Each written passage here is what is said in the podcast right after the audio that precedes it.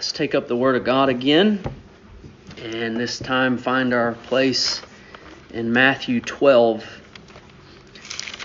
And we'll end with the last verse of the section we looked at last Sunday. Matthew 12, beginning in verse 14. And our focus will be from 14 to 21. Matthew 12, 14 through 21.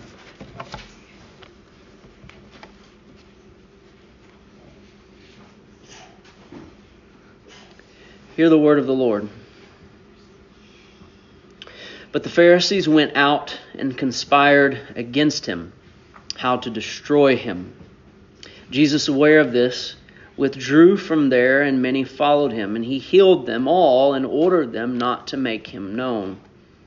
This was to fulfill what was spoken by the prophet Isaiah. 18. Behold, my servant whom I have chosen, my beloved, with whom my soul is well pleased.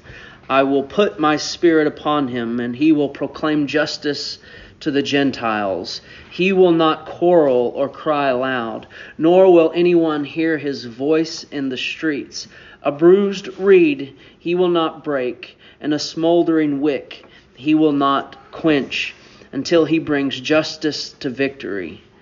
And in his name, the Gentiles will hope. Lord, as we seek to find the riches within your word, open the eyes of our hearts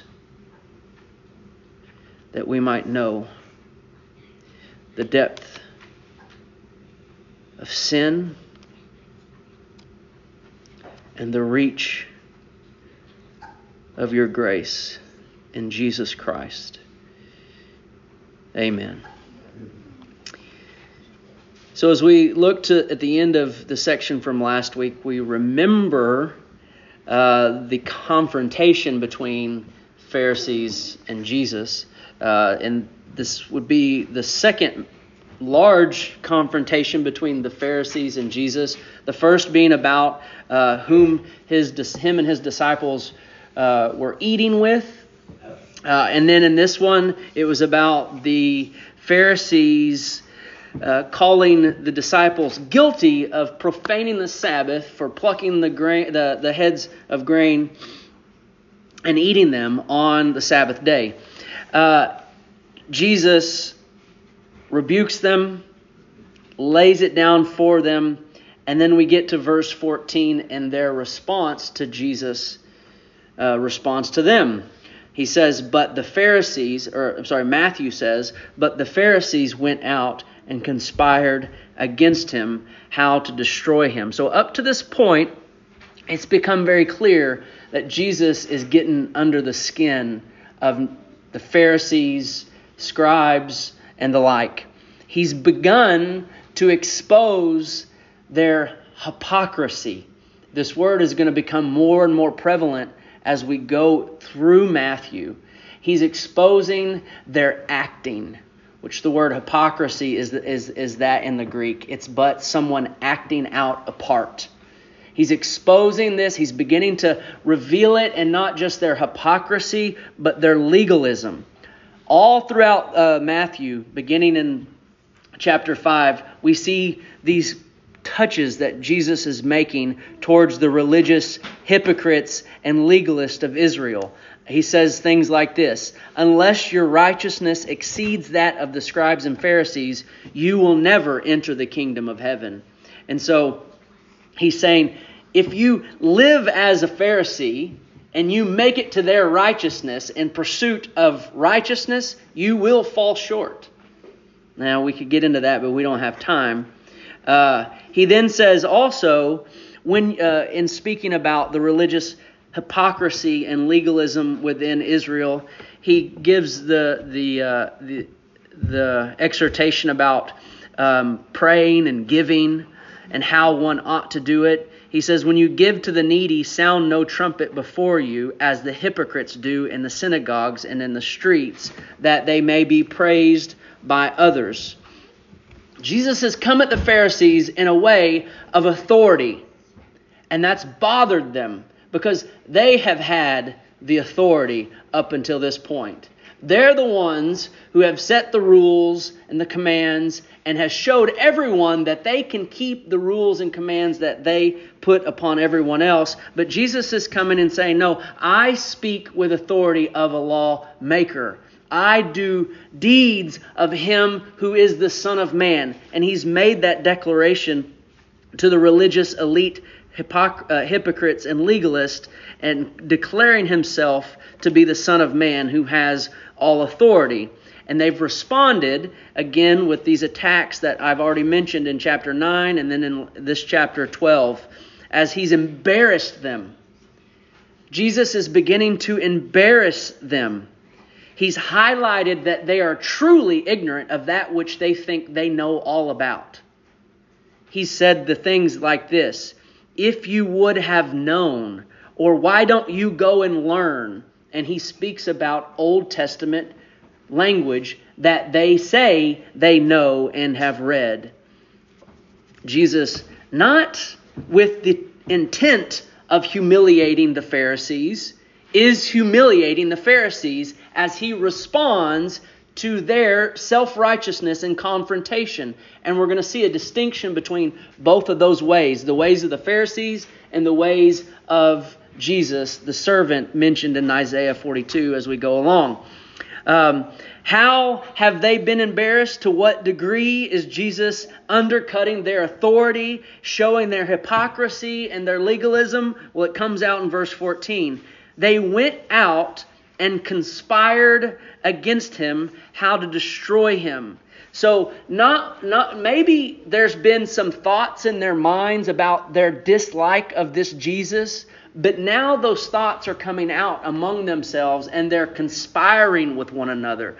They're coming into counsel with one another. You, you, have probably heard of modern day someone be uh, charged with conspiracy to whatever.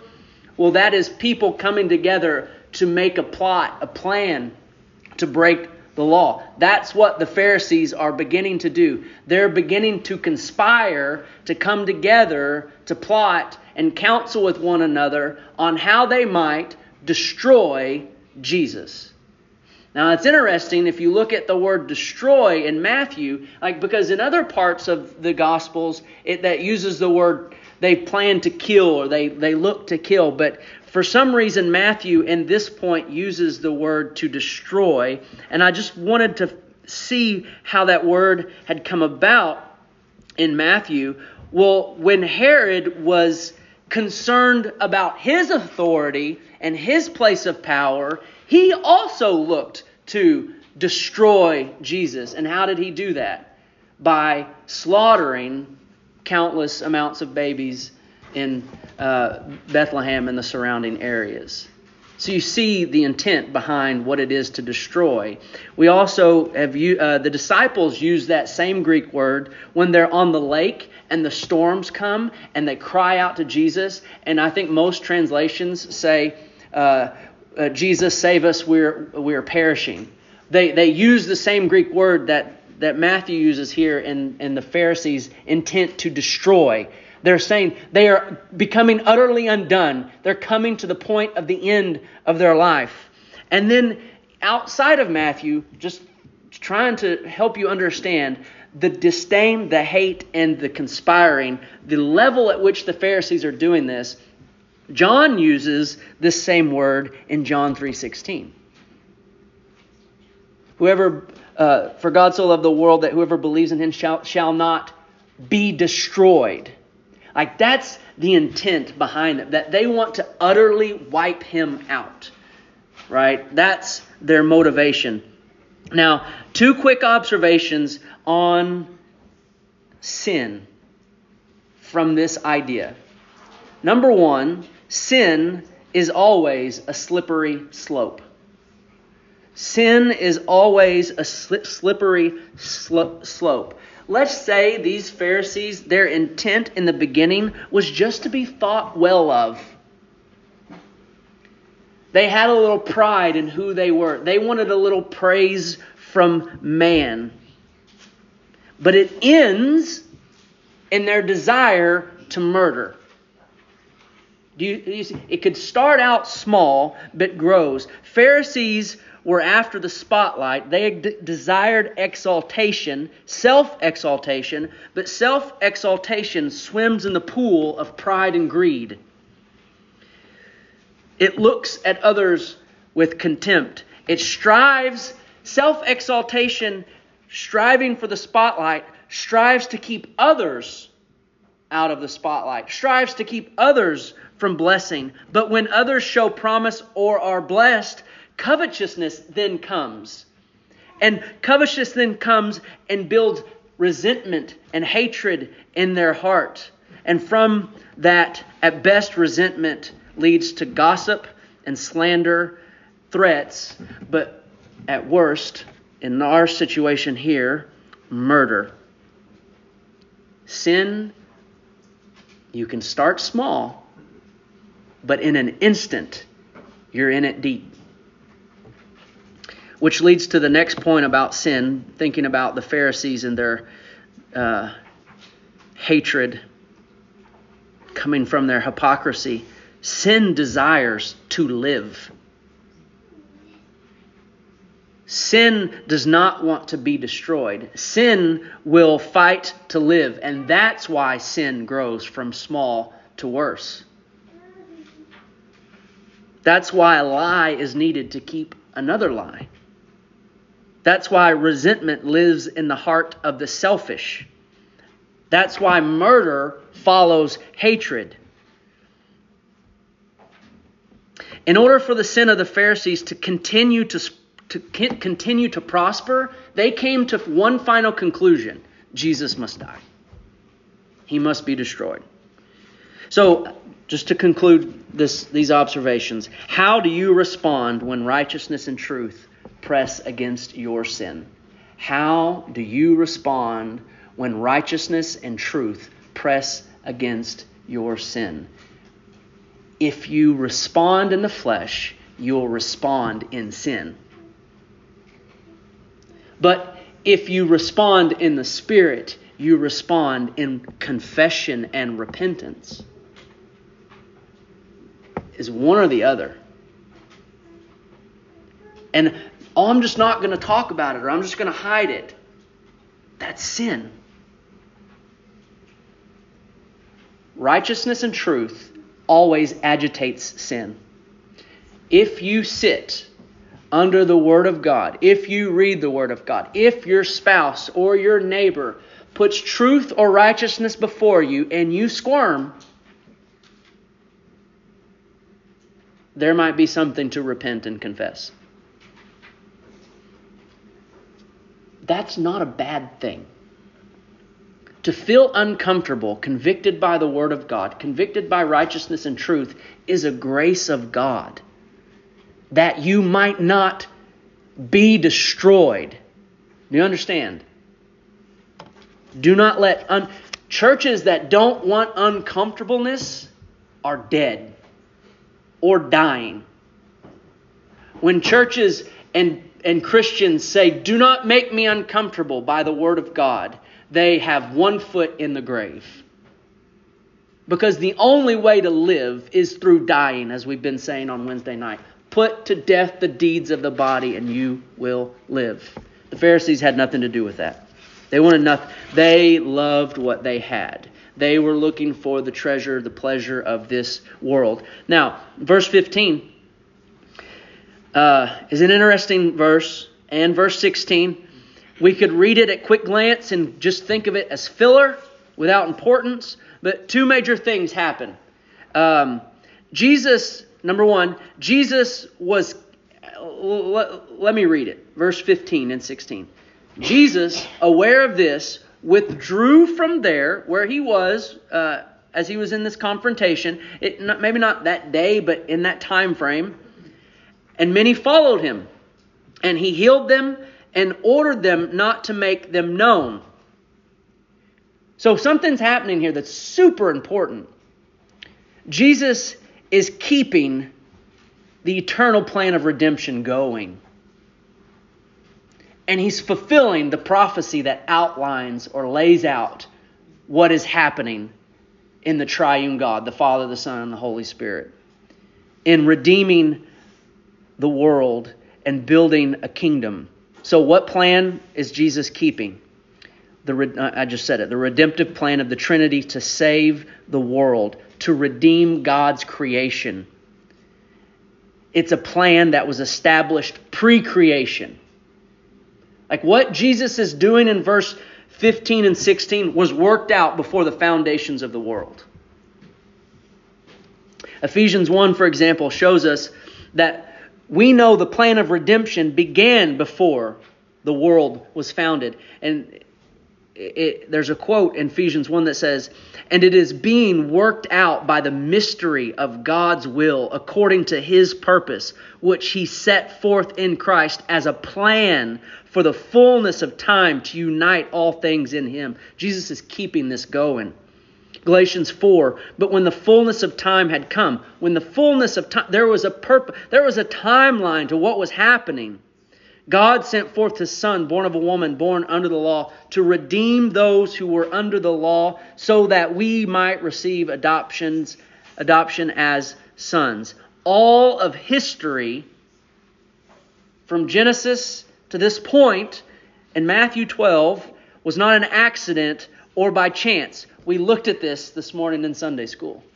That God has declared the beginning from the end and all things in between and no one, this is what you, how you can title verse 15 and 16.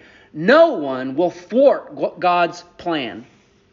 Not even a bunch of legalistic hypocrites who want to kill Jesus. And not even a crowd that's excited about Jesus. Let's think about this for a second. Look, look, look what he does. He withdraws verse 15 from the Pharisees who desire to kill him. Well, what do we know about Jesus? He came to die at the hands of such people. But not in Matthew 12. It wasn't time. He had, a divine, he had divine appointments that were set up before creation began. He had places to go, people to see, sermons to preach, and that's what he did. Look at the rest of the verse. And many followed him, and he healed them all. He goes and, and, and, and not only fulfills his divine appointments to where he should be, what he needs to preach, but he also is not just running away, hiding, and doing things, but he is performing as God, healing people, doing miracles, showing himself to be the Son of Man. But then what does he say? Don't tell anybody. Why would Jesus, the Son of Man, who's come to die at the hands of lawless and sinful men, who also desire to draw all men to himself, why would he tell them not to tell anyone? It's kind of a head scratcher. But what if doing these wonderful miracles and all of these healings became uh, the talk of the town, and he becomes more popular over time. You might think, well, wouldn't that help him with his concern with the Pharisees? Maybe they would appreciate him and draw him in and share their wealth of wisdom with one another, and they could build this kingdom together. But that's not what he was called to do. Perceiving then that they were to come and take him by force, John writes, to make him king, because what? Jesus had fed the crowds, he had healed them, he had uh, uh, battled against the demons, and they were, the crowds in John 6 were riled up and wanted to make him king, but that was not his way. Jesus withdrew from that crowd. So we see Jesus withdraw from a crowd in Matthew 11 who desire to kill him, but then we see him to then we see him tell a crowd also in Matthew 12, excuse me, who might get too excited and want to make him king because that was not his way either. What was his way? Isaiah 53 says, "He was despised and rejected by men, See, Jesus doesn't desire popularity or to be exalted. This is what Matthew's getting at. Matthew's drawing us to something said in the Old Testament in Isaiah through four different chapters in Isaiah where we hear of what's called the servant's song, uh, where we get the phrase the suffering servant. This is the one whom God is bringing into the world to do his will and purpose. And Matthew is showing us that Jesus is fulfilling all of this. That's why in Matthew 50, or I'm sorry, Isaiah 53 at the apex of the servant song of the suffering servant in Isaiah 53 we see that surely he has borne our griefs and carried our sorrows, yet we esteemed him stricken, smitten by God, and afflicted. That's how Jesus was seen as he took upon a cross. But he was pierced for our transgressions, crushed for our iniquities. With his wounds, not his popularity, not with his great preaching, but at the hands of lawless men as they hammered nails into his hands and his feet, as they whipped him and scourged him, as he hung on a bloody wooden tree, as he was cursed. By those wounds, we are healed. This is what Matthew's pointing out. Look what he says in verse 17. This was to fulfill what was spoken by the prophet Isaiah. And then he goes on to quote verse um, 1 through 3 of Isaiah 42. But before we get there, let me just think a minute about how God works. I want to do a thought experiment. So you're, let's just say you're a disciple. You're, you're among the 12, okay? And you know a lot about prophecy, about Isaiah's prophecy, so to say. And so you're, you're walking around, you know Jesus because you you know the suffering servant, you know the servant's song that he's going to come and be a man of sorrows, maybe even born to die. And you see the tension between the Pharisees and Jesus, and you're like, I see how it's going to happen. And then you get in this moment in Matthew 12, and you know, you get this sense that they're ready to take him out and Jesus runs away. You're like, wait. But this is, you're, you're, you're the suffering servant. You're supposed to be taken by these men. Now, under, this is a thought experiment. This doesn't, isn't happening, doesn't happen. But it doesn't happen the way you expect it to.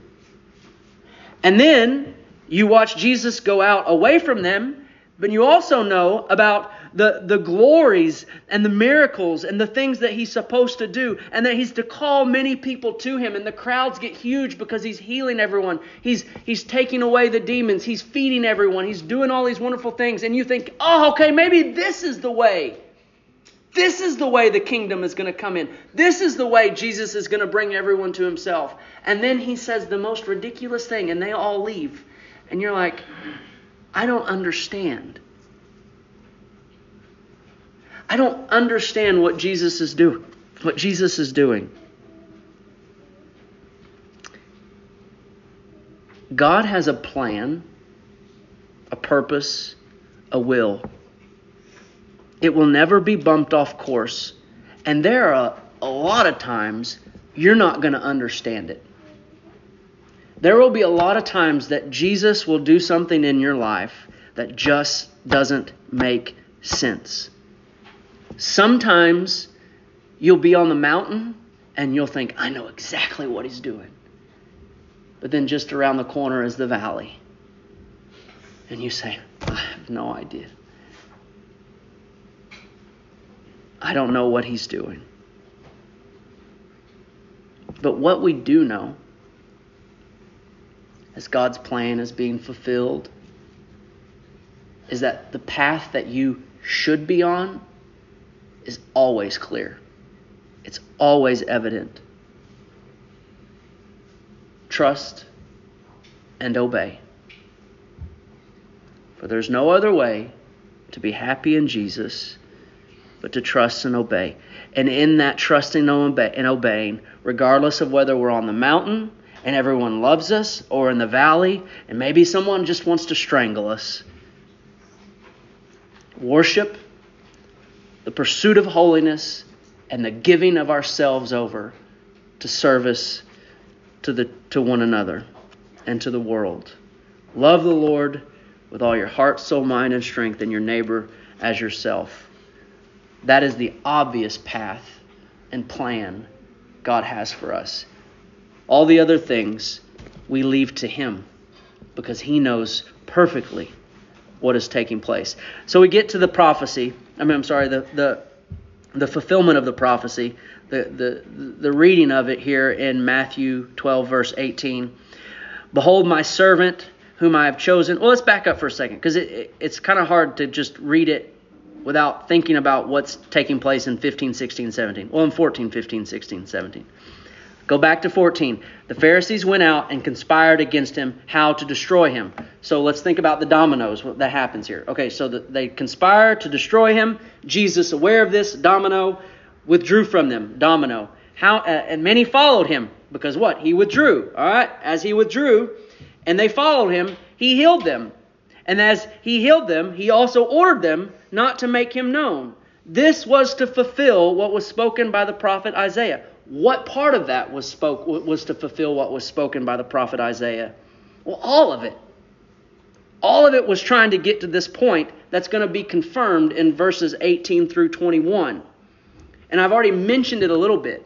Jesus left the Pharisees because it was he was not the type of guy to quarrel and to throw fits and confrontations with the Pharisees or with anybody, which we'll see in the prophecy. But he was also not someone to go and build up a crowd in order to overthrow Rome, which we'll also see here in the prophecy. We've got Matthew, who's a Jew, writing to a Jewish audience, and he takes a moment in this section to point out that Jesus is this servant from Isaiah. The three things I want us to see is we, we won't spend a lot of time on these is Matthew wants us to see Jesus as Messiah. He wants us to see Jesus in his mission and then also see the method. The Messiah, the mission, and the method. What does Isaiah say, about Jesus as Messiah? Well, very plainly, he is the servant of Isaiah 42. He wants his Jewish audience to know that the person in Isaiah 42, the person in Isaiah 53, this is fulfilled in the man that the Pharisees are trying to kill. He is the characteristics that come out servant of God, the hope of Israel, and the light of the world. Specifically, he says Jesus is God's servant, the beloved of God, chosen by God to do his will and fulfill his purpose, and in God he is well pleased, and that God will put his spirit upon Jesus and do all his work to accomplish it. That's verse 18. Behold, my servant, whom I have chosen, my beloved, with whom my soul is well pleased. I will put my spirit upon him, and he will proclaim justice to the Gentiles. Matthew is not just telling the Jew who is reading this, but he's also telling the whole world who reads this, this gospel. Even if everyone has contempt and desires to kill him, you must understand that Jesus of Nazareth, even if they call him demon possessed, a madman, a heretic, or even a myth, you must know that he is the Savior of the world. He comes to proclaim justice to the nations. That's who he is, the Messiah. There's something I want us to understand here. Something that's very interesting. Notice the characteristics that are listed in verse 18. I'm going to name them again. I've already done it once, but hear them. He calls Jesus my servant, my being God's servant. God's servant, God's chosen, God's beloved, the one in whom God is well pleased, and the one whom God has put on his spirit. What else does that sound like?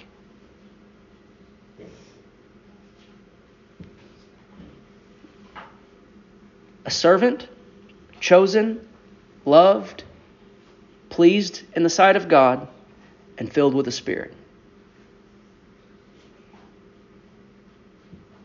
The church. A Christian.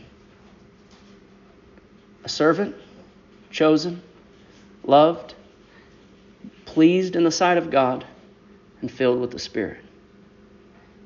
Now, I say all that to actually warn us. 2,000 years plus has gone by since this has been written. Do you know how, who gets called these things more today in the church? Whom, whom do we acknowledge has these characteristics more today in the church? Us. We put these on us. We, we use these, which are true, to help us. We say, Yes, God loves me. Yes, I'm chosen. Yes, I'm pleased. Uh, he's pleased in me. Yes, I'm filled with His Spirit. All the while forgetting that the only reason that we are these things is because Jesus was these things first. The only way someone is a servant, chosen, loved, God is pleased in them and filled with the Spirit is because you are in Him who is all of these things. And we've made Christianity, we've taken these truths about what it is to be in Christ and we've built ourselves up. We've made song after song after song. I am this, I am this, I am that, I am that. All to help us feel better as we go into this twisted and crooked generation. And we go and we tell ourselves we're this, and the world says, No, you're not, no, you're not, no, you're not. And it's, Yes, I am, yes, I am, yes, I am. All forgetting that we should be telling the world that Jesus is these things. That I am these because He is him. Christianity has become, taking on the gifts of Christianity has become a positive therapy for us getting through a day. Instead of worshiping, exalting, and following Him who was and is all of these things, Jesus Christ. The, the point I want to make, and the point of if it's rebuke, it's rebuke. If it's encouragement, it's encouragement. You are none of these things apart from Jesus Christ. Therefore, you owe him everything because of his relationship with the Father. Christianity isn't about our relationship with God, but it's our being brought into the relationship that already exists the Father, the Son, and the Holy Spirit. John 17. Anything we are in the sight of God or with God is because we are in Christ. And if we are to glorify our heavenly position or status or the love that we say is upon us, while putting in the back seat the one who actually raised us up into the heavenly places, the one who justified us by his righteous life, the one who cleansed us by his blood on a bloody cross, the one who lives still to make intercession for us. If we do that and only look to what we receive and forget about him who did all of that for us, we trample on the gospel. We ridicule the eternal plan that was laid before the foundations of the world and we spit in the face of Jesus.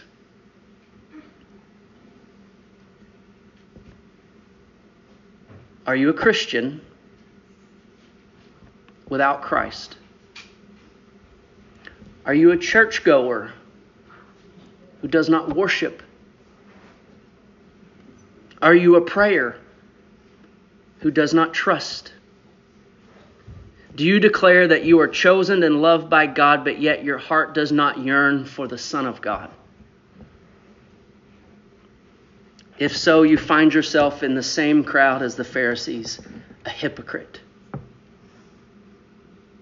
But good news is here this morning. Hypocrisy is not the unpardonable sin. Legalism is not inescapable, but there's hope for you this morning as Christ has been crucified, has been raised. He is the servant. He is the chosen. He is beloved. He is the one in whom God is pleased. And when we unite ourselves to Him by faith and confess our hypocrisy, we are cleansed, covered, and then a servant, loved, chosen, filled with the Spirit, and pleased in the sight of God. And only then you must believe and put away your self righteousness and trust in Christ, the Messiah. That leads us to the mission. Matthew, a Jew, again writing to the Jewish, uh, Jewish audience, not only wants his audience to know that this man is the, the, the servant Messiah spoken of in Isaiah 42, but he also wants them to understand that the covenants of God, the plan of redemption, goes beyond Israel to the whole world, and that he will accomplish his mission, which is to hold justice victorious. You see it in verse the end of verse 18 and also in 20. I will put my spirit upon him and he will he will he will proclaim justice to the Gentiles and at the end of 20 he brings justice to victory. Now, I think everyone's translation probably says he proclaimed justice to the Gentiles. And in the end of verse 20, he brings just, or uh, verse 21, in his name the Gentiles will hope. Someone's might say nations, but that's the literal translation of that Greek word nations. So you have to understand why we would use these words, why Matthew, why Isaiah would use this word Gentile, which literally means nations. God wants Israel to understand that God created all nations in one sense. God created, if it exists, it's because of God. But He created Israel in a divine sense, in a redemptive sense and that all the other nations of the earth will be blessed through Abraham and his offspring, which is what? One nation, Israel. We see this play out in the Gospel of Matthew as this one nation whom God created for the plan of redemption rejects him, rejects their own Redeemer. And God's judgment comes to this nation. And we see it here, and we see it throughout the, the, the rest of the Gospel of Matthew as God condemns Jerusalem. And he weeps, he weeps over them that they had not come to him.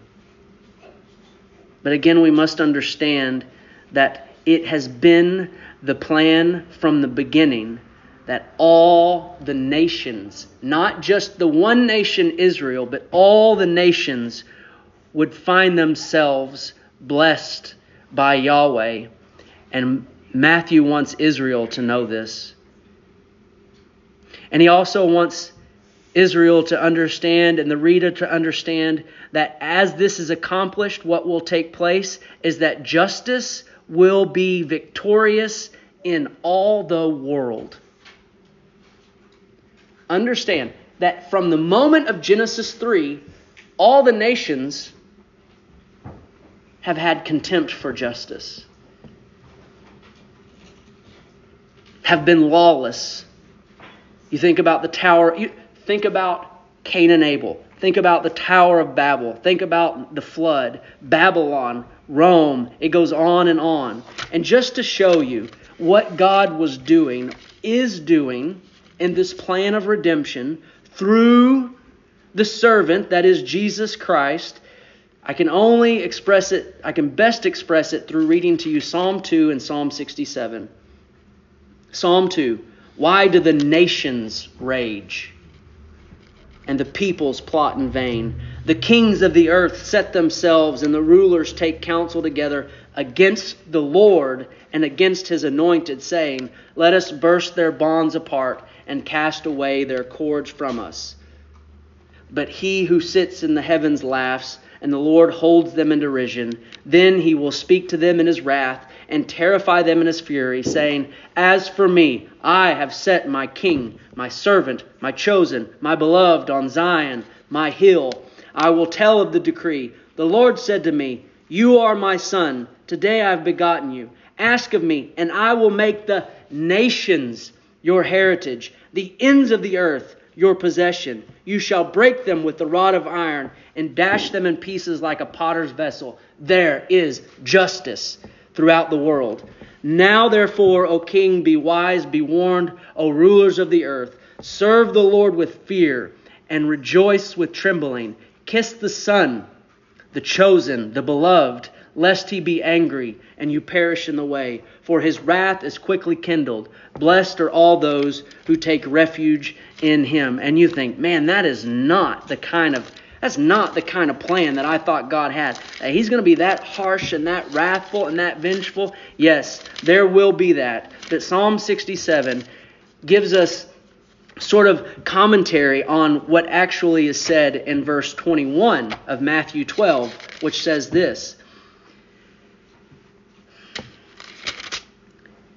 In his name, the Gentiles, the nations, will hope, will trust. And Psalm 67 says it this way May God be gracious to us and bless us and make his face to shine upon us, that your way may be known on earth, your saving power among all nations. Still, same word let the peoples praise you, O God. Let all the peoples praise you. Let the nations be glad and sing for joy. For, your, for you judge the peoples with equity and guide the nations upon earth. Let the peoples praise you, O God. Let all the peoples praise you. The earth has yielded its increase. God our God shall bless us. God shall bless us. Let all the ends of the earth fear him in his name, the nations will hope. I want you to think about your problems today. They might be financial. You might be having problems in your marriage. You might be having problems at work. You might, I, you might be in sin. You might be an, pers- being persecuted. Whatever your problem is today, I want you to all look at the last phrase in our passage. And in his name, the nations, the world will hope and trust in Christ. This is where we're going. And so, oh, for a little while, the pains and the agony, the suffering, are just but a moment in time because one day the whole world will declare the victory of the justice of Jesus. Think about where we are now and think about where we will be. All the nations will hope and trust in him. Now, that's the mission. Just a couple words about the method. I've already touched on them. Matthew's telling his audience as he looks to Isaiah 42 that God's going to do it his way. He's contrasting the servant to the religious leaders of Israel, and maybe even to the kings of the nations, as we read in Psalm 2 the Messiah, the servant of God, the chosen, the beloved, will not implore the tactics of worldly leaders, but he will win the world through meekness, truth, righteousness, and humility. Verse 19 He will not quarrel or cry aloud, nor will anyone hear his voice in the streets. A bruised reed he will not break, and a smoldering wick he will not quench. You think about the Pharisees, they're confrontational, confrontational. They, they, they're in the face, they're quarrelsome, they're looking for strife. They parade themselves in the synagogues looking for the best seats. They let everyone know that they're praying, they let everyone know that they're fasting. They, they make such a, a, a they make such a, a cry. But Jesus, the servant, he will not quarrel or cry aloud, nor will anyone hear his voice in the streets, but he will pursue truth, righteousness, and love through meekness and humility, and he, by doing those things, will be victorious. I just couldn't help but to think about American politics. Look at verse 19. He will not quarrel or cry aloud, nor will anyone hear his voice in the streets. Lord, help us. And the children that lead our governments, local, state. Lord, help us that they might imitate this servant.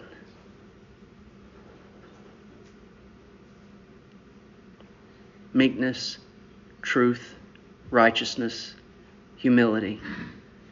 Don't imitate politicians. Imitate Christ.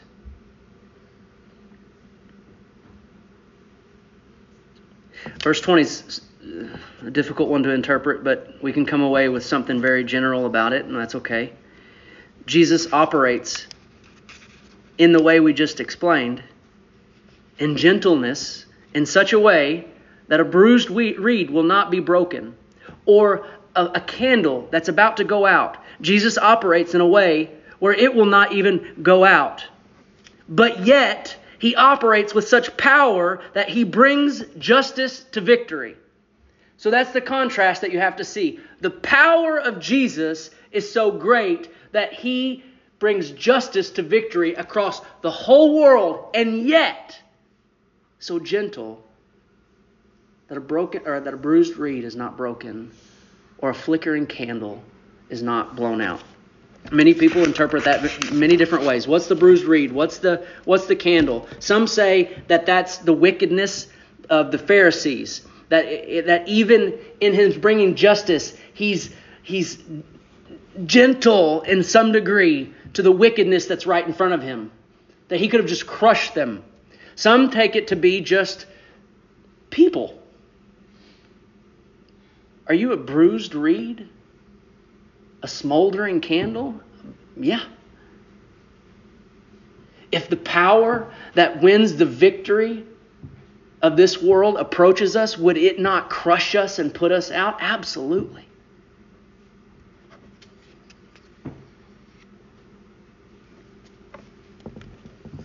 Jesus is gentle and lowly at heart. That's what we read in Matthew 11. And as he comes to defeat death, sin and Satan. He's gentle with sinners like you and I. Spurgeon puts it better than I ever could. The feeblest are not disdained by our Lord Jesus, though apparently useless as a bruised reed or even actually offensive as a smoking candle. He is gentle and exercises no harsh severity. Jesus bears and forbears with those who are unlovely in his eyes. He longs to bind up the broken reed and fan the smoldering flame, the smoldering candle into a flaming life. Oh, that poor sinners would remember this and trust him. In his name, the nations will hope. Put your trust in Him who will be victorious in redeeming this world. The angel showed me the river of the water of life, bright as crystal, flowing from the throne of God and of the Lamb through the middle of the street of the sea. Also, on either side of the river, the tree of life with its 12 kinds of fruit, yielding its fruit each month. The leaves of the tree were for the healing of the nations. No longer will there be anything accursed, but the throne of God and the Lamb will be in it, and his servants will worship him. They will see his face, and his name will be on their foreheads, and night will be no more. They will need no light or lamp or sun, for the Lord God will be their light, and they will reign forever and ever. Amen. Pray with me.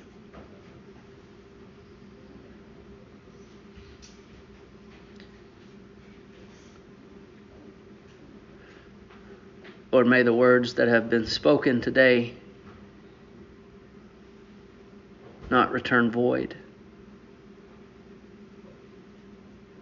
but that by the power that brings forth justice to the earth, bring forth fruit in the hearts of Christians and hearers today.